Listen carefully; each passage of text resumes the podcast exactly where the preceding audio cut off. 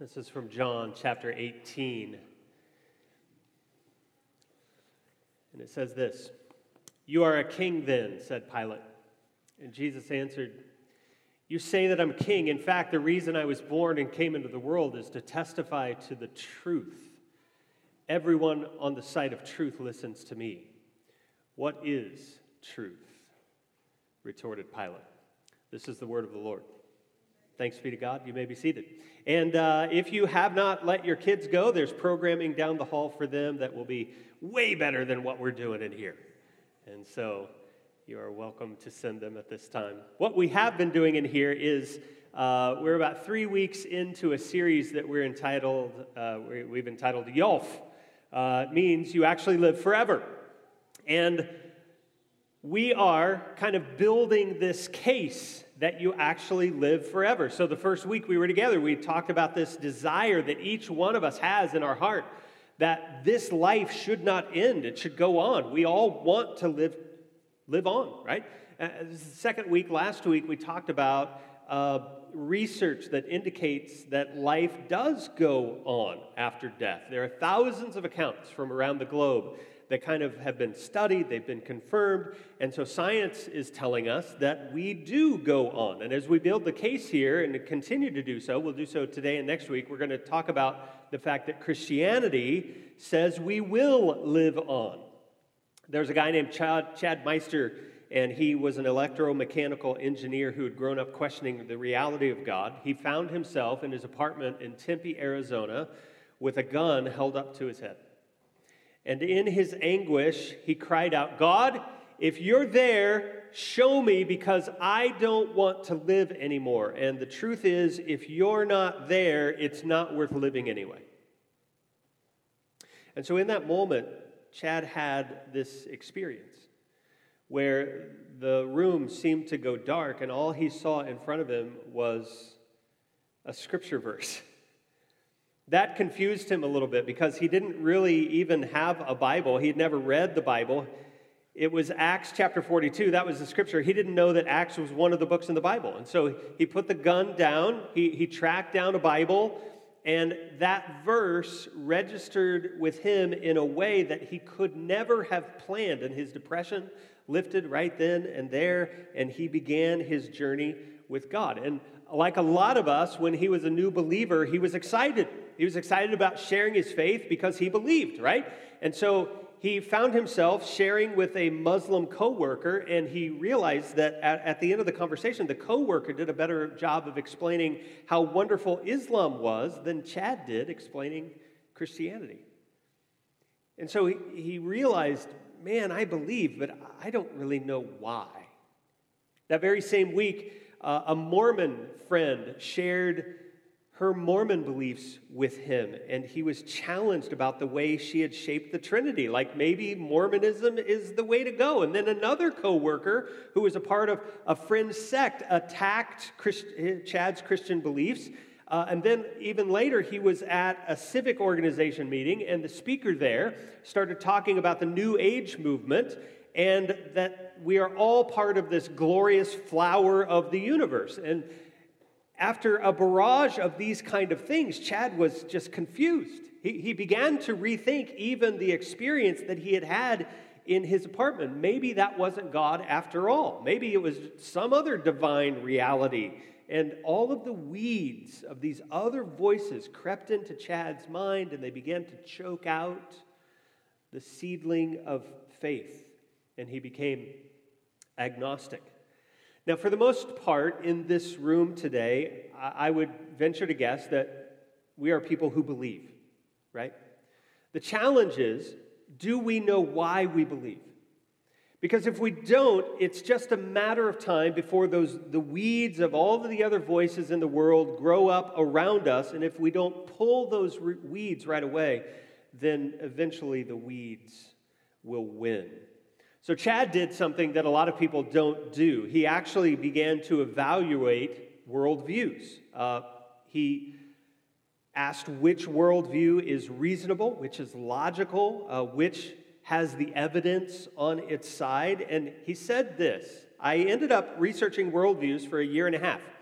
And at the end, the conclusion was clear Christianity is the most reasonable, the most livable, the best supported evidentially, and it matched my own personal experiences of God, so I recommitted my life to Christ. Now, since that time, Chad Meister has accumulated amazing credentials. He's a philosophy professor at a, a Christian, Christian university. Um, his first book, he's written several, uh, was called Building Belief Constructing Faith from the Ground Up. And in that book, he gives us this, this logical path that he constructed for himself. He calls it the Apologetics Pyramid, and it's a visual depiction of how a quest for truth about Christianity can be logic, logical and it can be systematically pursued. And it kind of starts with the broadest of questions at the base and it keeps narrowing uh, its, its questions and issues as you climb the mental pyramid. And the goal of this is to show that the most reasonable understanding of the evidence that we have around us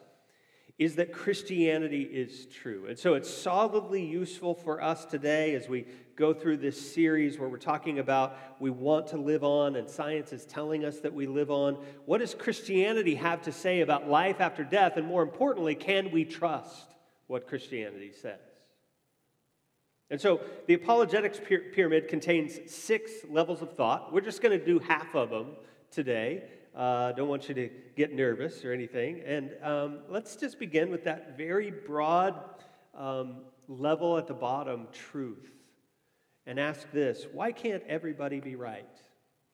And so Jesus is in front of Pilate on the day of his execution, and he says to Pilate, the reason I've come into the world is to bring the truth. If you are interested in the truth, you will listen to me. And Pilate gives this mocking reply that's quite famous. He just says, What is truth? You can see the scoff, right? Now, if you were asked that question today, how would you answer that? What is truth? Plato said this that a true claim states the way things are, and a false claim states things differently from the way they are. Now, that seems kind of simple, like duh, but man, think about that just for a few seconds. That is profound. It's a claim that a proposition is true if it corresponds to fact. And so, the moms in your life look beautiful today. That's a true claim, right? Because the core, it corresponds, that statement corresponds and it matches reality. Because the truth is, all the moms in your life are absolutely killing it today, right? Or we could go this, this way. Uh, the uppermost part of this room, uh, that little hexagon up there, is 50 feet 3 inches. I came in here and measured it this week. And that's a claim that I'm making. And you can take a measure, measuring tape or a device, and you can see if that claim is true, whether it matches reality. And see, that little exercise tells us that there is such a thing, there is such a thing as absolute universal truth. 50 feet 3 inches will always be 53, 50 feet 3 inches. 2 plus 2 will always equal 4. North is always north, despite where your mom feels like it should be. Uh, some, of, some of us are like that, right? Gravity always works on the earth everywhere. Water always freezes at 32 degrees, and moms always look beautiful on Mother's Day. Truths. They're absolute. And their statement, they're absolute, they're universal because they are statements that match up with reality. There's a familiar line that we hear today. It goes like this My truth is not your truth. And it's the idea that we can all have different truths, and that's just how it is. We can, get all, we, we can all get along, right? Let me spend just a moment on Mother's Day talking about my mom because uh, a minute ago or a few minutes ago, my mom was actually uh, the swim coach for the Fort Scott Summers rec swim team. And she had a saying when she was the swim team coach, and it went this way you can't argue with times. Now, why did she have that? Because every summer there would be a parent or two or three that would see some other kid in a lane or an event that they thought that their kid should be swimming in, and they would say, Why isn't my kid swimming in this race? My kid is faster than that kid. My kid has a better stroke. They should be there. Why aren't there? And Coach Drake would spring with a calculated response, and she would say, Well, there's this little device that we use at practices called a stopwatch. And it measures the time it takes for your kid and every other kid to go down the pool and back. And that kid's time is faster than your kid's time. It may not always be that way, but it is today, and that's why they're swimming there. And they would stammer and they would say, Well, my kid's still better looking. And they would go away. Why? Because you can't argue with times. That's the point. You can say, Hey, my kid is faster than all the other kids. You can say that that's your truth, but it doesn't make it true. That's a hard par- uh, parenting lesson that a lot of us have to learn along the way that our kids aren't actually the fastest or the smartest, and that's okay. They'll be fine. But the stopwatch tells us that there is absolutely a, such a thing as universal truth. Now, can we take that principle and apply it over in religion? What is it religion different? I mean, that's different. That's a different kind of truth, right? that can't be absolute, can it? I mean, when it comes to religion, uh, truth is surely relative. It's determined on uh, by what you believe, maybe where you're born. Uh, so I can understand that the stopwatch is in the pool and there's only one kid that's fastest. But but in religion, I mean, in that pool, we all get there, right? There are several paths up the mountain. We're all going to get there eventually. It doesn't really matter. Everybody wins. I want I want you to think through a couple thoughts, and let's start here. Number one, all major religions make claims that are absolute, absolute truth claims. Here's number two they all contradict each other. And so Christianity will say Jesus is God, the Messiah who died for our sins. And Judaism will say, hey, Jesus was a respected rabbi, but he was absolutely not the Messiah, and he did not die for sins. You see the competitive thing going on. Islam would say Jesus is a wise prophet who did miracles, but not a God who died for sin. Hinduism will say Jesus was a wise, holy man. He is a God, but he's not the God. Buddhism will say Jesus is a wise, holy man who was enlightened. The New Age movement would say Jesus is a wise teacher of morals. And what do we learn there? They contradict each other. All of those claims contradict each other. So therefore, they cannot all be true. It might sound charitable in our society to say that all religious claims are true, and it might warm your heart to put a coexist bumper sticker on your car, but it's logically absurd. Just like it's absurd to say all of the kids are the fastest swimmer, the truth is there's only one who is, and it's the same with religion. They cannot all be true because they all make competing claims. And if that's the reality, then our task is to determine which one of them is really true and necessarily discard the rest. And so, this level one conclusion is this that truth is not relative, it's not determined by what we believe. No, truth is whatever is consistent with reality. You cannot argue times. And that principle works in the swimming pool, and it also works in the theology pool. So, here's level number two and Meister calls this uh, worldviews, just the, the, the clash of the three isms. And so let's talk about what a worldview is. It's just simply a collection of beliefs and, about the central ideas of life. And so our worldview is the lens through which we view life. Whether we choose that lens or not, or are born into it, or come to it, a logical conclusion about it, it doesn't really matter. A lawyer in New York will have a vastly different view of the world than an Aboriginal woman in Australia.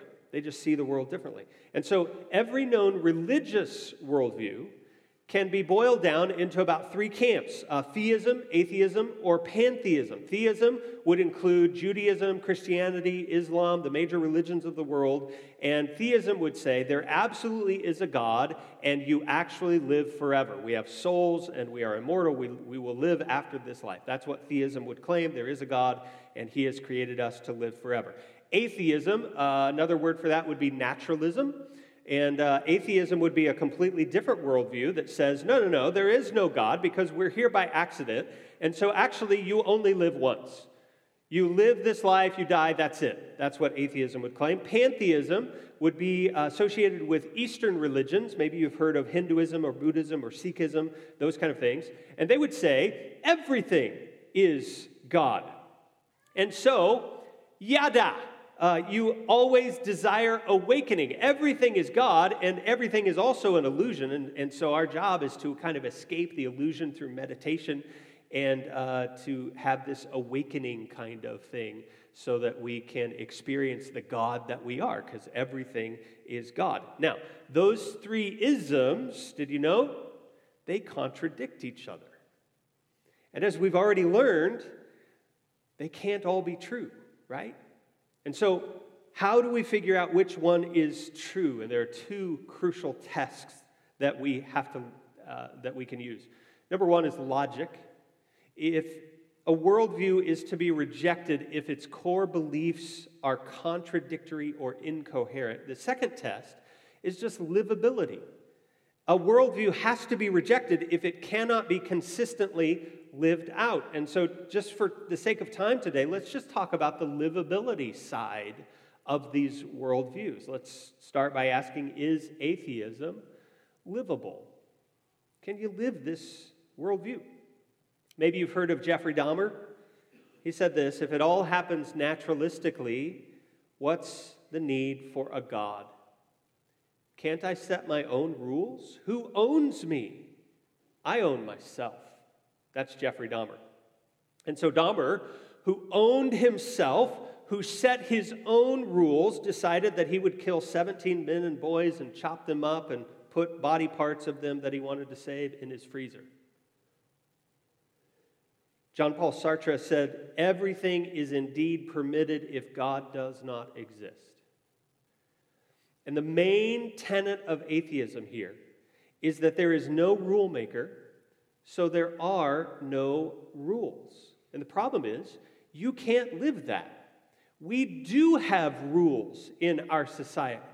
And if without rules, we would destroy ourselves and our world in short order. And so you have to account on some level for why we have rules. And so some will say, well, these moral rules are just made up constructs to fit a given situation. Okay, you can say that, but you just can't be consistent to live that way. Atheism is devoid of any foundation of right and wrong, and it isn't plausible from a livability standpoint. Now, what I'm not saying is that atheists can't be good people. I'm absolutely, uh, they absolutely can be. Atheists can be good people, they just don't have a reason to be. Their worldview wouldn't even be able to say what good is outside of helping the human race survive. Tim Keller, just this last week, as I was putting all this together and thinking through it, he tweeted this, and, and it fits perfectly. He said, Unless there is a God, all the values we cherish are imaginary. They are there just to help us pass on our genes to the next generation. They are a farce. What's he saying? He's saying if we embrace atheism, then we have to lie to ourselves in order to live by the rules which shouldn't exist in the first place. And that's not livable. So, is pantheism livable? Let's, let's move there. A pantheist, remember, says that God is everything and everything is God. You're the God. Uh, I'm the God. Stage is God. Uh, the microphone is God. Uh, the chairs are God. Everything is God. And so there are no distinctions. They're just illusions. Uh, there's no right or wrong. There's no difference between cruelty and non cruelty. There's no gap between good or evil. And if you ever encounter somebody that says that, I want you to just ask them for their, their wallet or purse. Just say, hey, can I hold that for a second? And when they give it to you, walk away. And as they watch you uh, taking their possessions away from them, they'll realize really quick that there really is a difference between right and wrong. See, you can say that it's an illusion, you just can't be consistent and live that way. Pantheism isn't plausible from a livability standpoint either. And so let's move to theism. Is theism livable?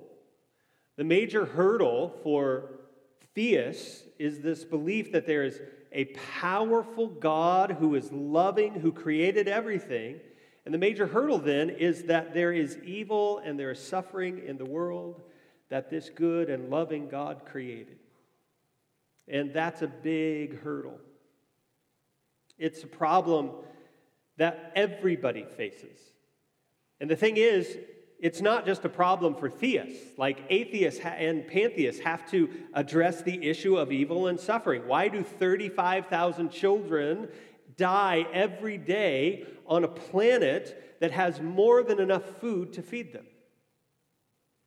Why does genocide exist? Why is it a thing? Why does a tornado plow through the middle of Kansas and ravage people and land? And to, to those questions, theism, I believe, has the most plausible response. Let me give it to you really quickly. Number one, free will. Theism says that God could have created a world where we were like robots without freedom to choose, but the inability to choose also means the inability to love because robots can only do what they are programmed to do. That's not the way God made us. God made us so that we have a choice. Love isn't love unless it's chosen. Moms, have you ever been uh, on the receiving end of a very forced Happy Mother's Day, right? Love is love when it's chosen. But with the choice to love, comes necessarily the choice not to love. And we can choose good, but then we can also choose to turn away from good, and evil comes into the picture when we do. And that's a very plausible explanation for why we have evil in the world. Now, it's very plausible, but it's not much comfort. And so I want to give you a little comfort today homemade cookies. How many of you like homemade cookies? How many of you agree that homemade cookies make everything better? Absolutely. They even make theology better.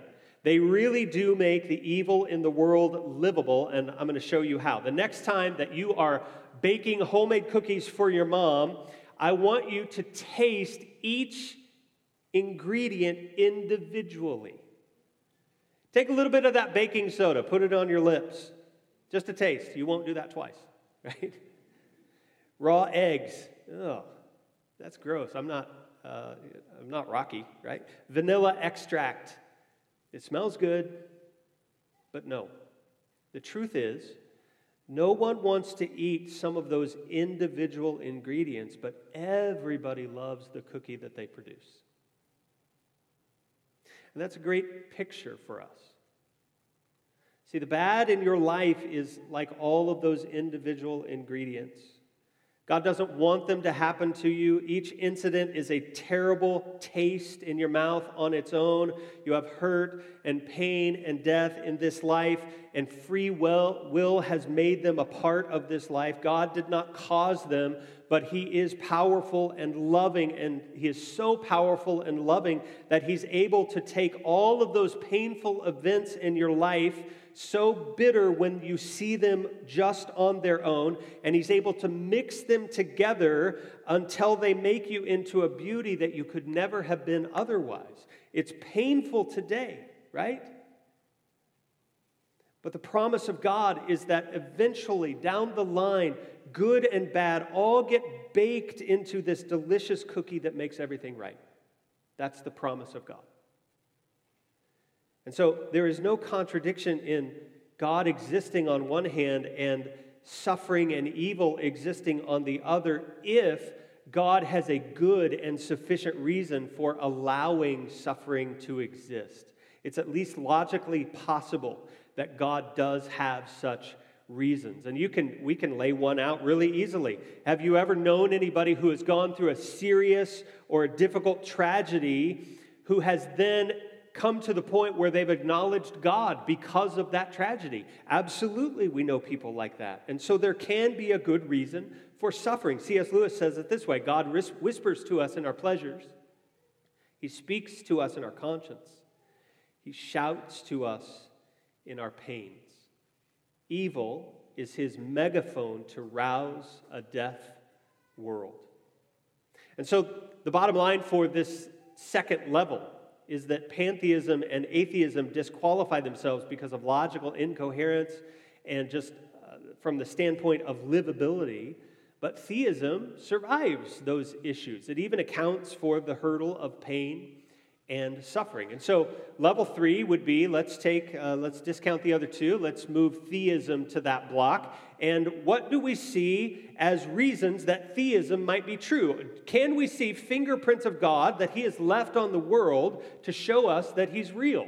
There's probably a couple dozen of these. Let me give you three really, really quickly. Number one, the fine tuning of the universe.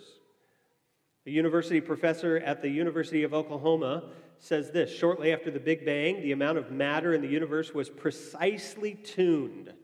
The amount of matter, precisely tuned, to one part in a trillion, trillion, trillion, trillion, trillion. That's 10 with 60 zeros after it. In other words, he says this if you just throw a dime's worth of extra matter in the universe, it would not exist.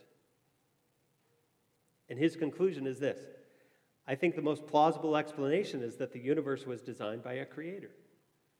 Number two, the beginning of the universe. Whatever has a beginning has a cause. The Mother's Day picture that a lot of you will take today will exist today because you caused it, moms. You said, I want a picture with my family. You are the cause. And, and that picture will exist. And just like that, the universe has a beginning. Nobody disputes that, virtually nobody. It began to exist, and whatever begins must have a cause. Therefore, if the universe has a beginning, then it also has a cause. You can go a step deeper with that that the universe is made of matter and space and time and physical energy. And so the cause behind all of those things must be timeless, spaceless, matterless, and powerful enough to create all the physical energy that exists in our universe. That sounds like God. Here's number three objective moral values. There are precepts and ethics that are morally binding on all people at all times, in all places, whether they follow them or not. We've talked about that a little bit already today. All people everywhere know that these objective moral values exist. On Mother's Day, thou shalt call your mother, right? That's an objective moral value. We all know that's right and true, and it points us to the giver of those moral values, who is God and who does exist. And that gets us halfway up the pyramid. Uh, there are three more steps. Next week, I want to invite you back as we climb the pyramid. But if we jump to the top today, I can tell you what is true without question. I had a vision when I was in college. Uh, I was in the Ozark Christian College cafeteria, and I was deep in prayer and meditation over a cookie. and a vision walked through the door.